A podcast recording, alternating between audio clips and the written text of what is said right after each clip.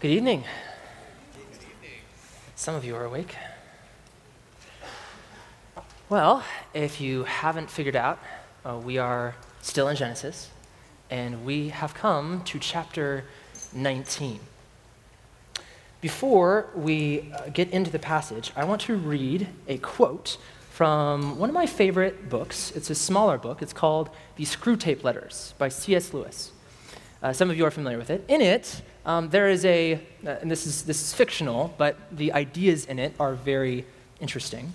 Uh, there's a older, wiser demon giving advice to a younger, more naive, and less sure what he's doing demon, whose name is Wormwood. And in, in this particular quote, this older demon says this to Wormwood, and, and he's talking about a man that, Worm, that Wormwood is trying to tempt and trying to fall, uh, cause to fall into sin. Says this My dear Wormwood, obviously you are making excellent progress. My only fear is lest, in attempting to hurry the patient, you awaken him to a sense of his real position. He must not be allowed to suspect that he is now, however slowly, heading right away from the sun on a line which will carry him into the cold and dark of utmost space. As long as he retains externally the habits of a Christian, he can still be made to think of himself as one who has adopted a few new friends and amusements, but whose spiritual state is much the same as it was six weeks ago. And while he thinks that, we do not have to contend with the explicit repentance of a definite, fully recognized sin, but only with his vague, though uneasy feeling that he hasn't been doing very well lately. Remember, the only thing that matters is the extent to which you separate the man from the enemy. It does not matter how small the sins are, provided that their cumulative effect is to edge the man away from the light and out into the nothing. Murder is no better than cards, if cards can do the trick. Indeed, the safest road to hell is the gradual one, the gentle slope, soft underfoot, without sudden turnings, without milestones, without signposts. I read that quote to you because we are about to study a passage of Scripture in which there is a righteous man, Lot, and he has been traveling down a gradual slope of compromise and conformity with the world. Now, not to the ultimate detriment of his own soul, he's a righteous man, he's been saved. He's not going to lose his salvation, but he's about to experience an incredibly rude awakening to just how ineffectual his life has been in service to the Lord, despite his righteous standing. See, up to this point, we've been following Abraham. We've been studying Abraham's faith, and he's struggled and made some very unwise decisions at times, but he has been loyal to God, and he has done what God has asked him to do. And we've seen that exchange, that interplay between God and Abraham. But now we're going to spend some time looking at Lot. And Lot is really, in some ways, a, a, a warning. When Abraham is someone we're supposed to, in general, look up to and be like, hey, I, I, I see those things that he is doing, and I think that's good. I think I should follow after that. Lot is someone that we should be warned against, that we should observe his life and go, oh, my life could end up that way, even if I'm a Christian? I don't think I want that. That's what we're looking at today. We've just seen God promise to Abraham that he will not sweep away the righteous with the wicked. That's what Justin was telling you guys about on Sunday. He just had that exchange with Abraham. And now he's going to come to Sodom and Gomorrah and the rest of the cities in the valley. And he's going to destroy them. He's going to bring judgment. And against the backdrop of that terrifying judgment, against horrific sin, we're going to see God keep his word. He's going to rescue Lot. He's not going to let Lot get swept away. And his faithfulness will be on display, but only in the bleakest of circumstances. So we have a title for tonight's lesson. It is this The Consequences of sin and compromise.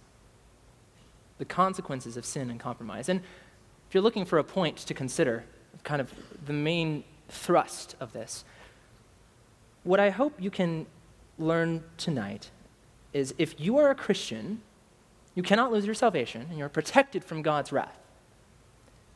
But you remain vulnerable to the consequences of sin and compromise with the world. Christians will face consequences if they compromise, even if they're true Christians.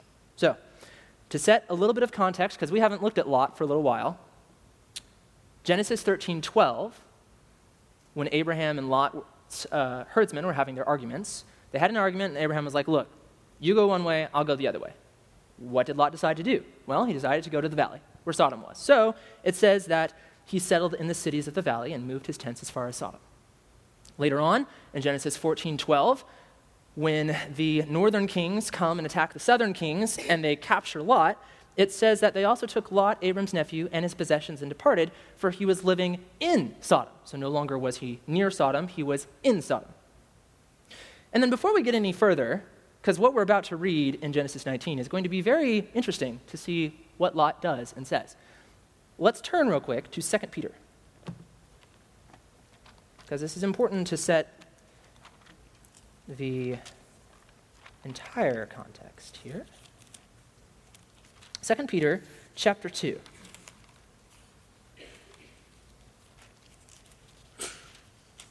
Because when we read, you'll be like, Lot was a righteous man? What are you talking about? Well, 2 Peter chapter 2, verse 6. Oh, sorry, I'm in 1 Peter. Let's try that again. There we go. 2 Peter chapter 2, verse 6. And if he condemned the cities of Sodom and Gomorrah to destruction by reducing them to ashes, having made them an example to those who would live ungodly lives thereafter, and if he rescued righteous Lot, oppressed by the sensual conduct of unprincipled men, for by what he saw and heard, that righteous man, while living among them, felt his righteous soul tormented day after day by their lawless deeds then the Lord knows how to rescue the godly from temptation. So, the canon of Scripture declares that the man we are about to read about in Genesis 19 is a righteous man. Does that mean that he is perfect? No. It means that he has been saved, that we will see him in heaven, that he is the Old Testament equivalent of a Christian. It's very important. So, now let's turn to our story in chapter 19. Verse 1. Now, the two angels came to Sodom in the evening, as Lot was sitting in the gate of Sodom. When Lot saw them, he rose to meet them and bowed down with his face to the ground. And he said, Now behold, my lords, please turn aside into your servant's house and spend the night and wash your feet. Then you may rise early and go on your way. They said, however, No, but we will spend the night in the square. Yet he urged them strongly, so they turned aside to him and entered his house. And he prepared a feast for them and baked unleavened bread and they ate. So we already know that God had come to Abraham and said, I am going to investigate Sodom to see if the sin that I've been hearing about is really as serious as it is. And we know, well, God already knew how serious the sin was. But this was, again, as Justin explained, this was him showing Abraham when there is a report of sin and evil, you need to investigate, you need to do your research. And that's what God displayed to Abraham, and that's what he's displaying to us. He comes to personally witness the evil of Sodom. So, this is God's official investigation. There's five observations that God is going to make in this official investigation. First, we notice that Lot was sitting in the gate of Sodom. So, that means let, us think about the progression of Lot's life. He was intense near Sodom, then he was living in Sodom, and now he's sitting at the gate. And for those of you unfamiliar with ancient culture, back then, if you were, the gate was where you did business. Inside the city was where you lived and where you protected from the outside elements because you had walls. But any people who were traveling by, well, they don't necessarily want to go all the way into the city. They just want to do business. So all the business was conducted in the gate. Marketplace stuff, political stuff, you name it, happened in the gate. And Lot, when it says that he was sitting in the gate, apparently he's been spending quite some time here, and he's gained a some level of official status because he's sitting in the gate conducting business. And so that's where he is when the angels come to him. And as soon as he sees them, he does something very similar to what Abraham does. Remember? When the Lord and the angels come and visit him by the oaks of Mamre. Abraham goes, runs out to them, bows down, hey, let me feed you, let me take care of you. Lot does a similar thing. And so we see here, the first observation is that Lot passed the hospitality test. Lot passed the hospitality test. And it's interesting how you notice that he says, Please turn aside, rise up early, and go on your way. Spend the night here, sure, but then you should get up and leave very early. And then they say they're going to spend the night in the square. And he's like, No, no, no, no, no, please come to my house. Why is he urging them so strongly? Well, we're going to see. Verse 4.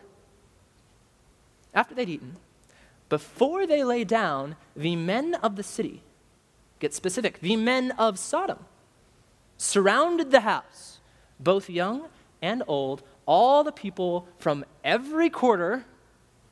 And they called to Lot and said to him, Where are the men who came to you tonight? Bring them out to us that we may have relations with them. So, this is the next observation. Sodom failed the hospitality and the sexual purity test. And this is why Lot urged the visitors to come with him, as Sodom was not kind to strangers. Apparently, a Lot knew that when new people would come into the city, this is what would happen to them.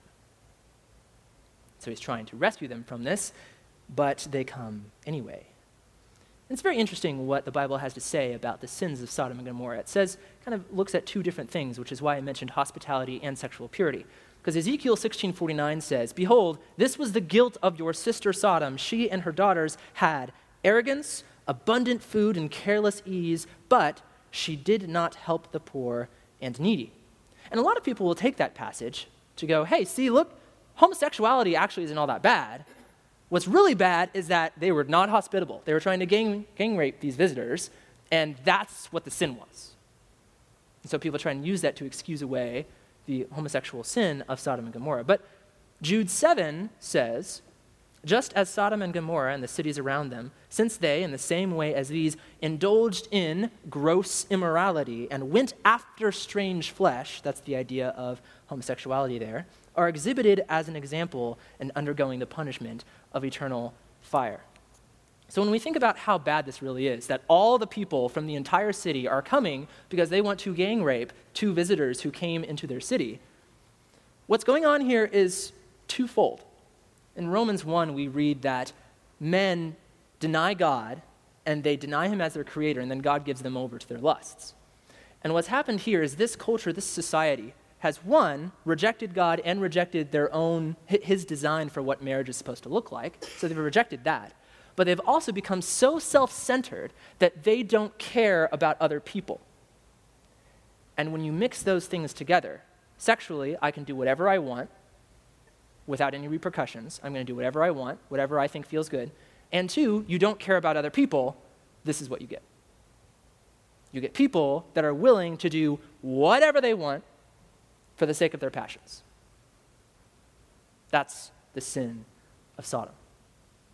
Extreme self centeredness and pride, both in sexual identity and in doing evil towards others. So, how does Lot respond to this? Whole horde of people shows up at his door demanding to rape his visitors. So, what does he do? Verse 6. But Lot went out to them at the doorway and shut the door behind him and said, Please, my brothers, do not act wickedly. Great start. Verse 8 Now behold, I have two daughters who have not had relations with man.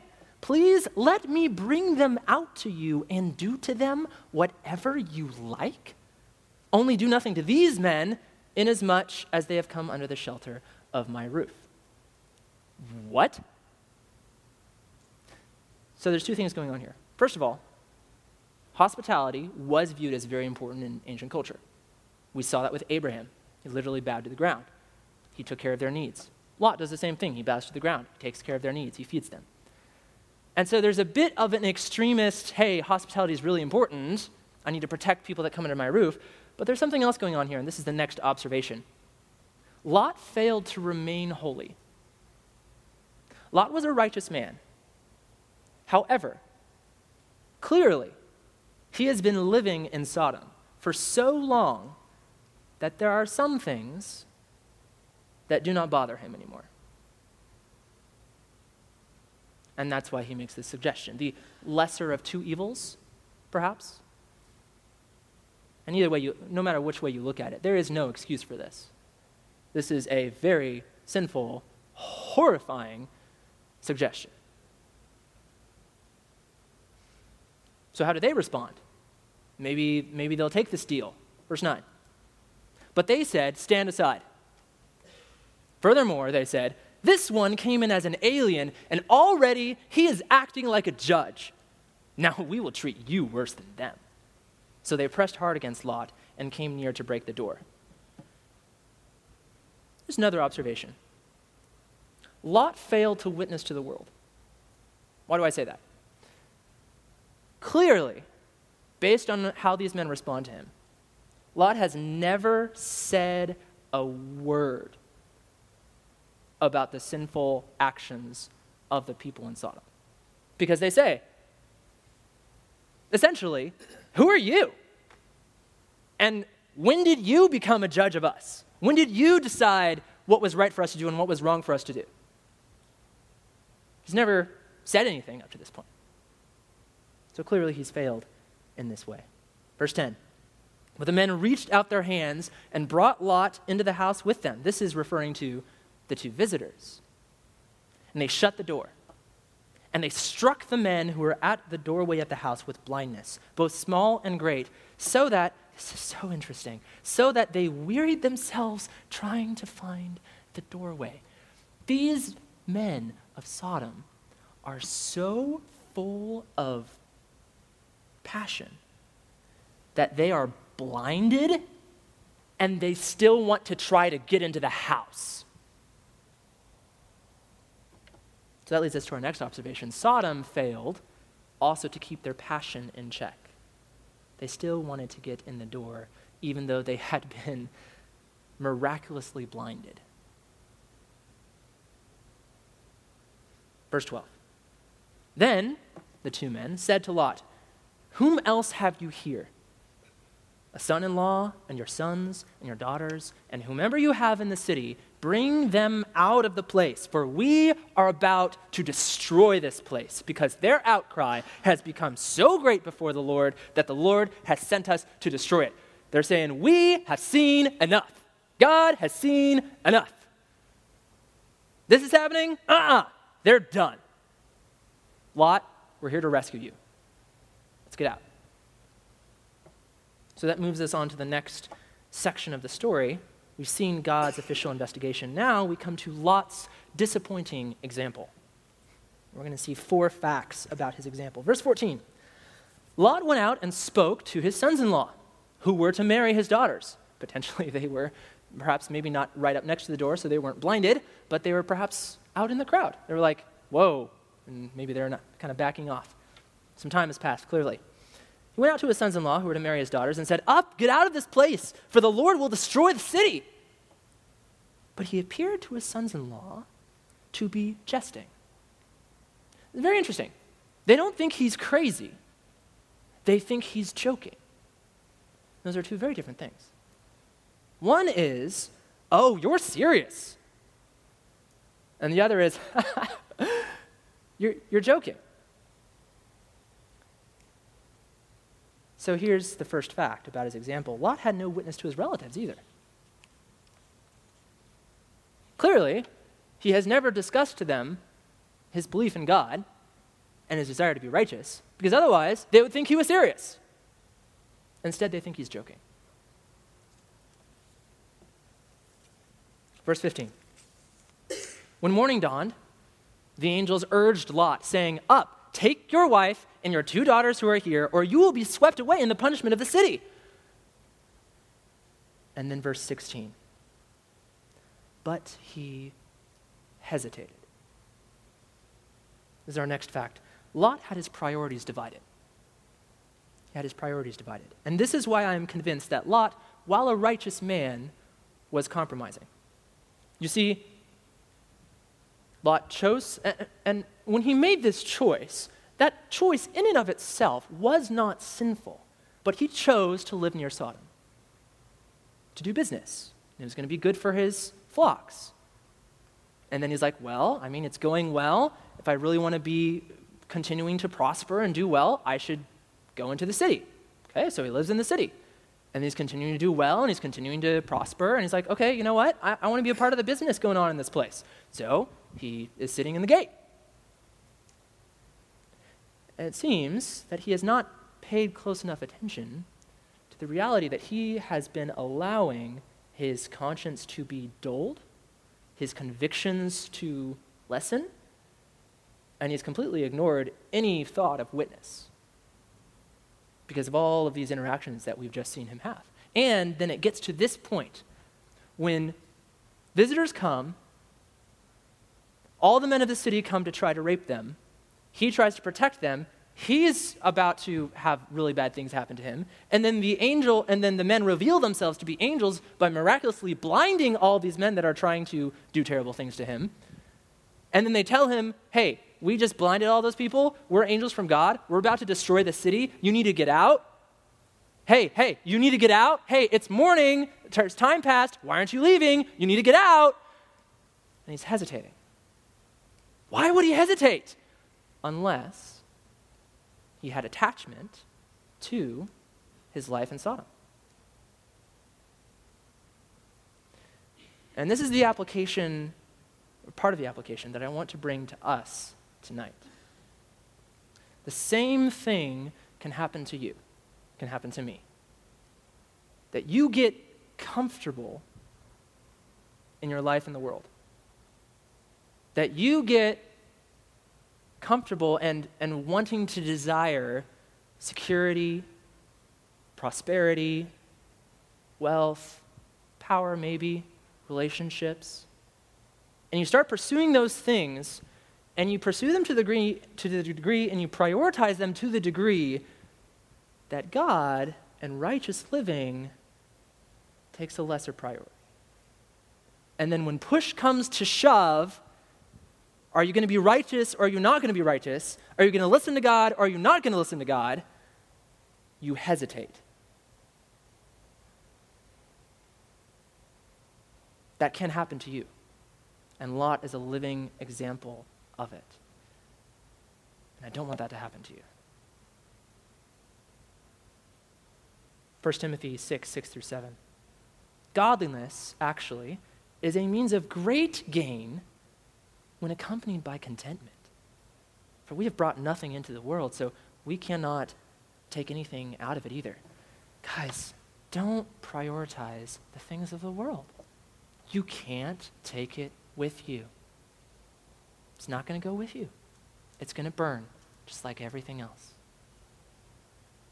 So don't attach yourselves to it. Don't let yourselves become attached to it, because then you're going to compromise. But God is so gracious to Lot here, even though he hesitates. Continuing on in verse 16. So he hesitates, but so the men seized his hand.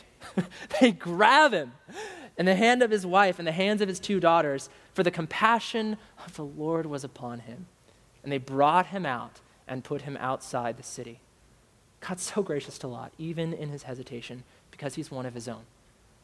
So let that be an encouragement as well. As strong as the conviction ought to be, let that be an encouragement that if you belong to God, you will not suffer his wrath you will not suffer eternal punishment for sin. That has been taken by Christ.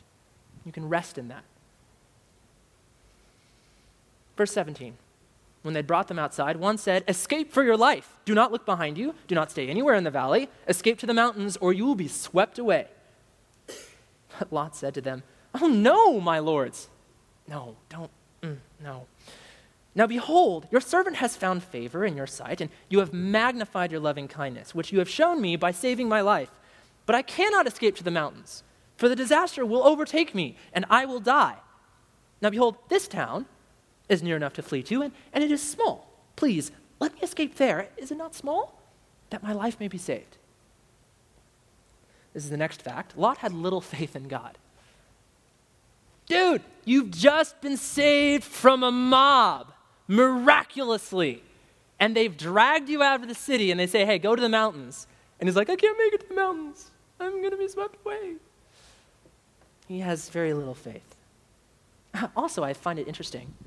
Instead of, because let's remember, who's nearby? Who can, like, go stand over the ridge and look down on the cities in the valley? Abraham. Why isn't Lot thinking to run to Abraham? But no, he's like, hey, this little city over here. Let me go over there instead. It's very sad. But God is, is still gracious. Verse 21 He said to him, Behold, I grant you this request also, not to overthrow the town of which you have spoken. Hurry, escape there, for I cannot do anything until you arrive there. Therefore, the name of the town was called Zoar. So, this is our fourth fact God was faithful to his promises to Abraham. It's interesting. God, God remains gracious to Lot. He doesn't, when Lot says, No, I'm not going to go to the mountains, please let me go here, God doesn't like override command, and like goes up to the mountain. No, he says, Okay. He doesn't override Lot's will. Lot says, Hey, I don't want to do that. I want to do this instead. And God's like, Okay, I'll protect you. Because Lot meant what he was saying, and nothing was going to motivate him to go further. And then we come to verse 23. The sun had risen over the earth when Lot came to Zoar. Then the Lord rained on Sodom and Gomorrah brimstone and fire from the Lord out of heaven. So we come to our third section of this passage God's terrifying judgment. God's terrifying judgment. We're going to look at four principles of this judgment. Verse 25 and he overthrew those cities, and all the valley, and all the inhabitants of the cities, and what grew on the ground. Everything burnt to a crisp. So, our first principle is this unbelief in coming judgment does not save. Unbelief in coming judgment does not save. Because there's a New Testament passage that discusses this event Luke 17, 28 through 30. It says this It was the same as happened in the days of Lot. They were eating, they were drinking they were buying, they were selling, they were planting, they were building. But on the day that Lot went out from Sodom, it rained fire and brimstone from heaven and destroyed them all. It will be just the same on the day that the Son of Man is revealed. See, what we're reading here is not just a story about Lot, and up to this point, I have discussed a lot about Lot. It's not just a warning to believers about the dangers of consequences of sin, this is also a warning to unbelievers. Sodom and Gomorrah stand as a testament to God's justice and his wrath against sin. And whenever you think about those two words, I mean, even before looking at this passage, you, when you hear the word Sodom and Gomorrah, you know what that brings to mind. That brings to mind gross, disgusting sin and God's fiery judgment of it. That's what it should do. It's a warning against all unbelievers. This is how God views your sin. This is what God is going to do to you because of your sin. And it's not because he's mad, it's because he's just. And you have offended him. You have broken his law and you deserve justice, and that justice is terrible. Verse 26. After that destruction, but his wife from behind him looked back, and she became a pillar of salt. So, our next principle is this association with righteousness does not save. Association with righteousness does not save. See, Lot was a righteous man. Lot's wife was his wife. What closer association can you get? Being married to a righteous man. And she was still judged because she sinned. Lot's righteous character, to what degree he had it, did not save her. Luke 17, 31 through 33 says, On that day, speaking of the day of the Lord, the one who is on the housetop and whose goods are in the house must not go down to take them out. And likewise, the one who is in the field must not turn back. This, these are words from Jesus' mouth.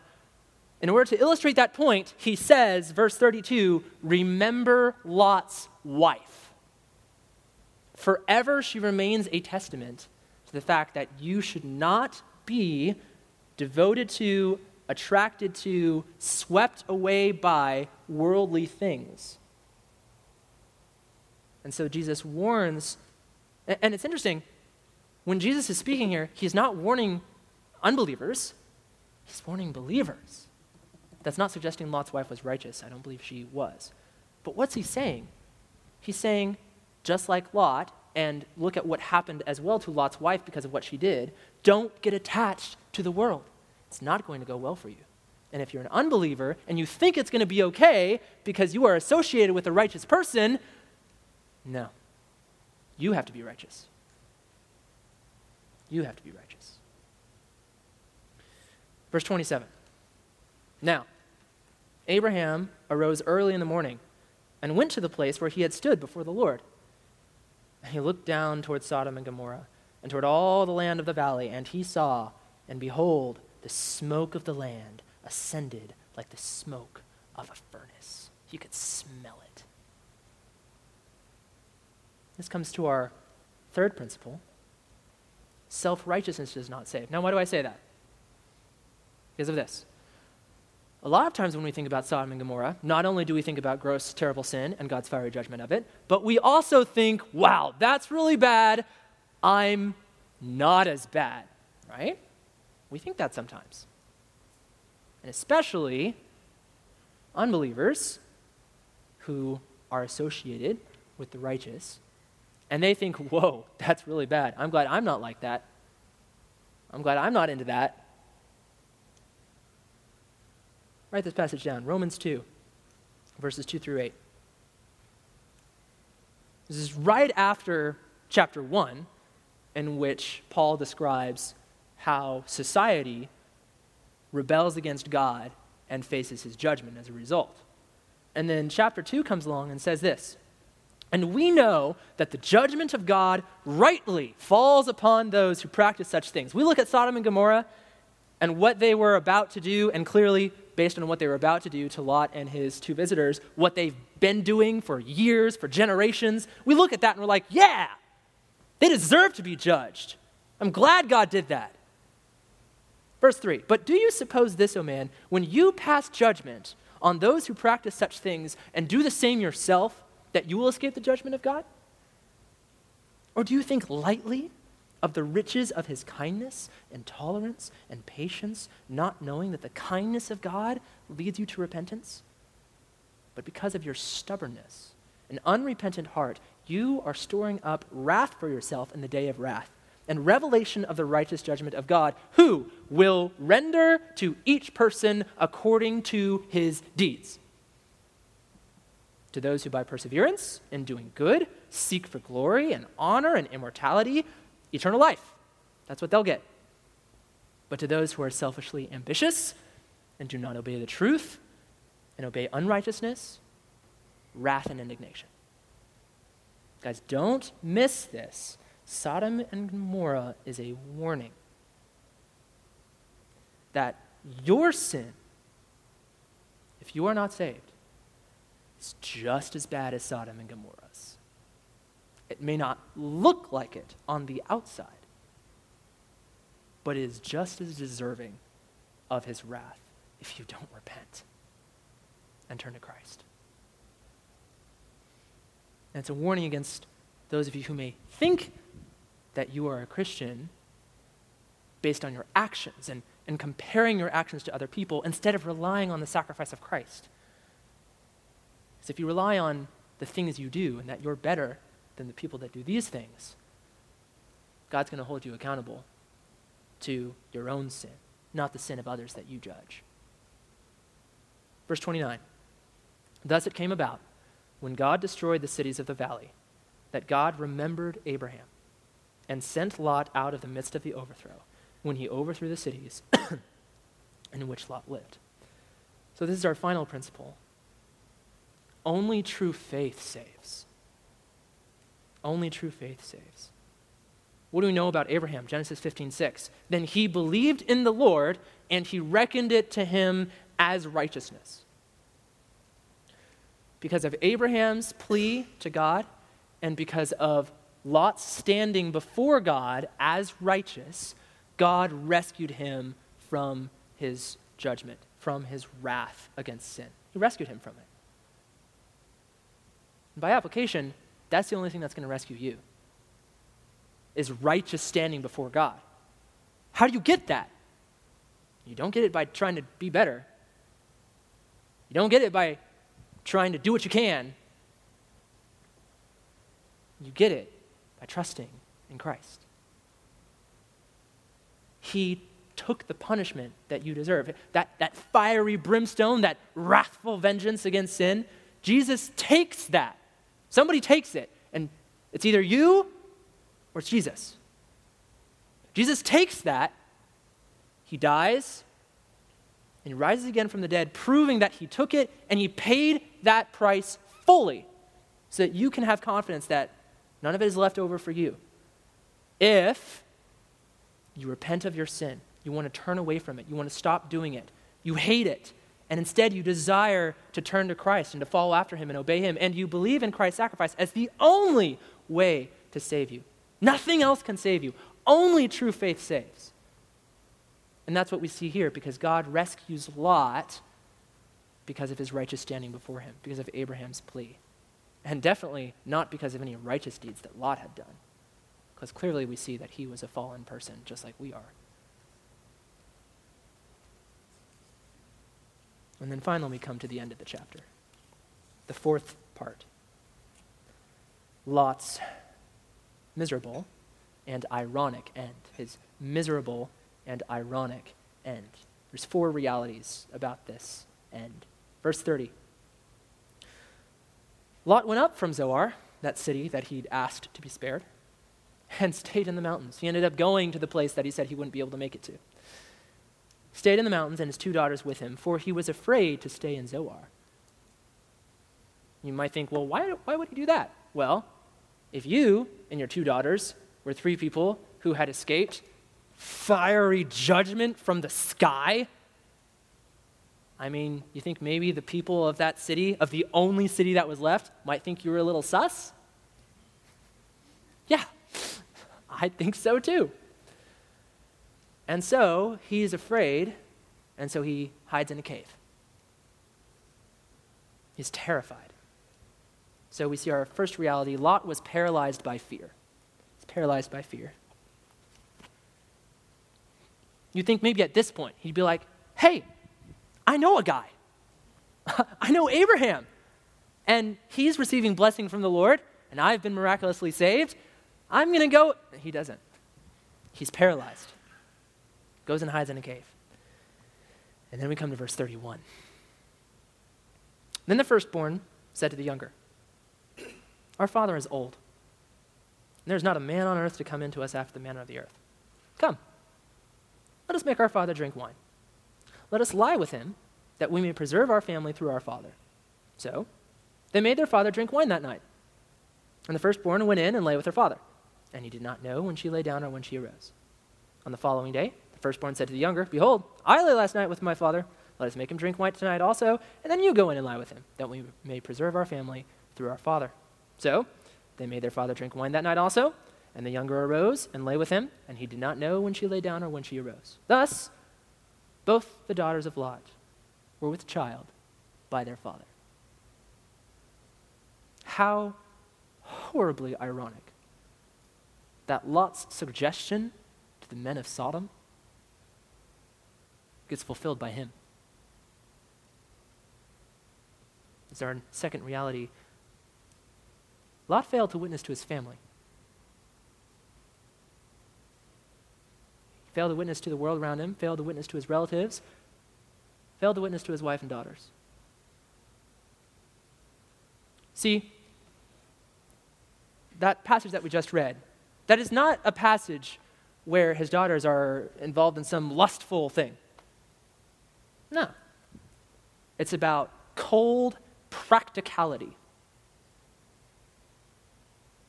Because that's what they've learned from their father. Because what did Lot do? Lot was like, hey, this looks good. I'll pursue this. Hey, this looks good. I'll live here. Hey, this looks good. I'll get involved in this. Hey, uh, this looks like a really bad situation. Uh, maybe, maybe we can take care of this. This seems like the best way to solve the problem. I'll offer my two daughters.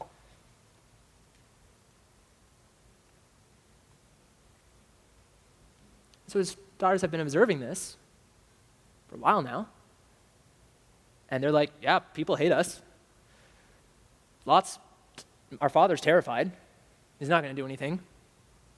We got to do something. Let's do this. Verse 37 The firstborn bore a son and called his name Moab. He is the father of the Moabites to this day. As for the younger, she also bore a son and called his name Ben Ammi. He is the father of the sons of Ammon to this day. So, our third reality Lot's legacy is sorrow and suffering for God's people. Because hopefully those names should ring a bell. Numbers 25 1 is a story in which there is a king, King Balak. And he's the king of Moab. And he's very scared about this giant group of people that is marching through his borders. And he needs to do something about it. And so, he takes his daughters, uh, as it were, the, the women of the nation of Moab, and says, Hey, go mingle around with the Israelites. And they play the harlot with them. They intermarry and it brings God's judgment. 1 Samuel 12 12, there was a king, Nahash, the king of the sons of Ammon, who came against the people of Israel. And the people of Israel have been sick and tired of constantly being attacked and constantly undergoing this. And so they asked for a king, Saul. 1 Kings 11, 5 through 7 says that Solomon went after Ashtoreth, Ashtoreth, the goddess of the Sidonians, and after Milcom, the detestable idol of the Ammonites. Solomon did what was evil in the sight of the Lord and did not follow the Lord fully, as David his father had done. Solomon built a high place for Chemosh, the detestable idol of Moab, on the mountain which is east of Jerusalem, and for Moloch, the detestable idol of the sons of Ammon. Verse 38 is the last we ever hear about what happened to Lot afterward. That's his legacy. It's the last we hear of his life. His daughters sleep with him and they get pregnant with the sons of Ammon and the sons of Moab, who continue to harass and murder and kill and plunder and destroy the children of God. That's his legacy. And then our final reality is this Lot had nothing to show for his life. Nothing to show for his life. And perhaps after this, even after I read you that passage in 2 Peter, perhaps you're wondering, okay, was Lot really a righteous guy? Right? Well, Paul says in 1 Corinthians 3 12 through 15 this. Now, if any man builds on the foundation, that is the foundation of Christ, with gold, silver, precious stones, wood, hay, straw, each man's work will become evident. What's Paul saying? He's saying, hey, when you live your life, if you've been saved, you are going to do things. And either you're going to do things that represent precious metals, namely righteous things, or you're going to do things that represent things that can burn, unrighteous things. Each man's work will become evident, for the day will show it because it is to be revealed with fire, and the fire itself will test the quality of each man's work. If any man's work which he has built on it remains, he will receive a reward. If any man's work is burned up, he will suffer loss, but he himself will be saved yet so as through fire. So Lot, who is declared to be a righteous man, he is saved. We will see him in heaven. But I don't think he, any of his works are left. Escaped by the skin of his teeth, as it were. And the question is if Lot is a righteous person, how could God allow this to happen to him? He's a righteous guy, after all. Doesn't he say that he's going to be faithful to us, that he's going to work in us, that we're going to grow in sanctification? Right? I love a quote by James Montgomery Boice on this passage. He says this There would be no danger if God always stepped in to stop you from doing sin. But God does not stop you. There are limits to what God will permit, but nevertheless, God will let you sin. In the final analysis, God will allow you to do what you are committed to doing. And you will have to bear the consequences of your actions. We can get very wrapped up when we think about God's sovereignty, to be like, yeah, he's in control of everything. I can't help myself. Either, you know, I'm forced to go on and do righteous things or I'm forced to go on and do unrighteous things. Well, yes, God is sovereign, but you don't know what he's decided is or isn't going to happen. You're living in the moment. As far as you're concerned, though God is sovereign over all things, you make decisions. And then either they were righteous decisions and God will bless you, or they were unrighteous decisions and there will be consequences. Lot went down a gentle slope of compromise and complacency. And in contrast to that, and to close, I just want to read to you from Romans 12, 1 through 2. Paul says, Therefore, I urge you, brethren, by the mercies of God, to present your bodies a living and holy sacrifice, acceptable to God, which is your spiritual service of worship. And do not be conformed to this world, but be transformed by the renewing of your mind, so that you may prove what the will of God is, that which is good and acceptable and perfect. Lot allowed the worldliness of Sodom to affect his decisions and desires. He paid a high price for compromising with the world and being a poor witness to Sodom, his relatives, and his own family members. And God was faithful to save him from the judgment that was brought upon the unbelievers at Sodom and Gomorrah, but he was also faithful to discipline Lot with the consequences of his compromise. Don't be content to risk the same. Perish the thought that because you're a child of God, he will protect you from the consequences of your sin. You will avoid leaving behind a legacy of suffering where only your own soul is rescued from judgment if you heed this warning. Christians will be saved from God's wrath, they must not allow this truth to lull them into complacency. Don't let this lull you into complacency as you continue on with your life, lest you face the consequences for compromising with the world. Let's pray. Dear Lord, this is a very heavy passage. It's a very long passage. There's a lot of judgment in this passage. And it's, it's a warning. We see your faithfulness. We see your faithfulness to Abraham, your faithfulness to Lot because he was righteous. But we also see that you are faithful to every aspect of your character, and that includes your justice. I ask that we would take that to heart, that we would remember that we, if we are Christians, that, that we've been saved and we can rejoice in that, but that that must not lull us into complacency, that we should strive to honor you with everything we have. And for any of us here who are not believers, that we would take the judgment of Sodom as a warning to turn to you before it's too late. In your name, amen.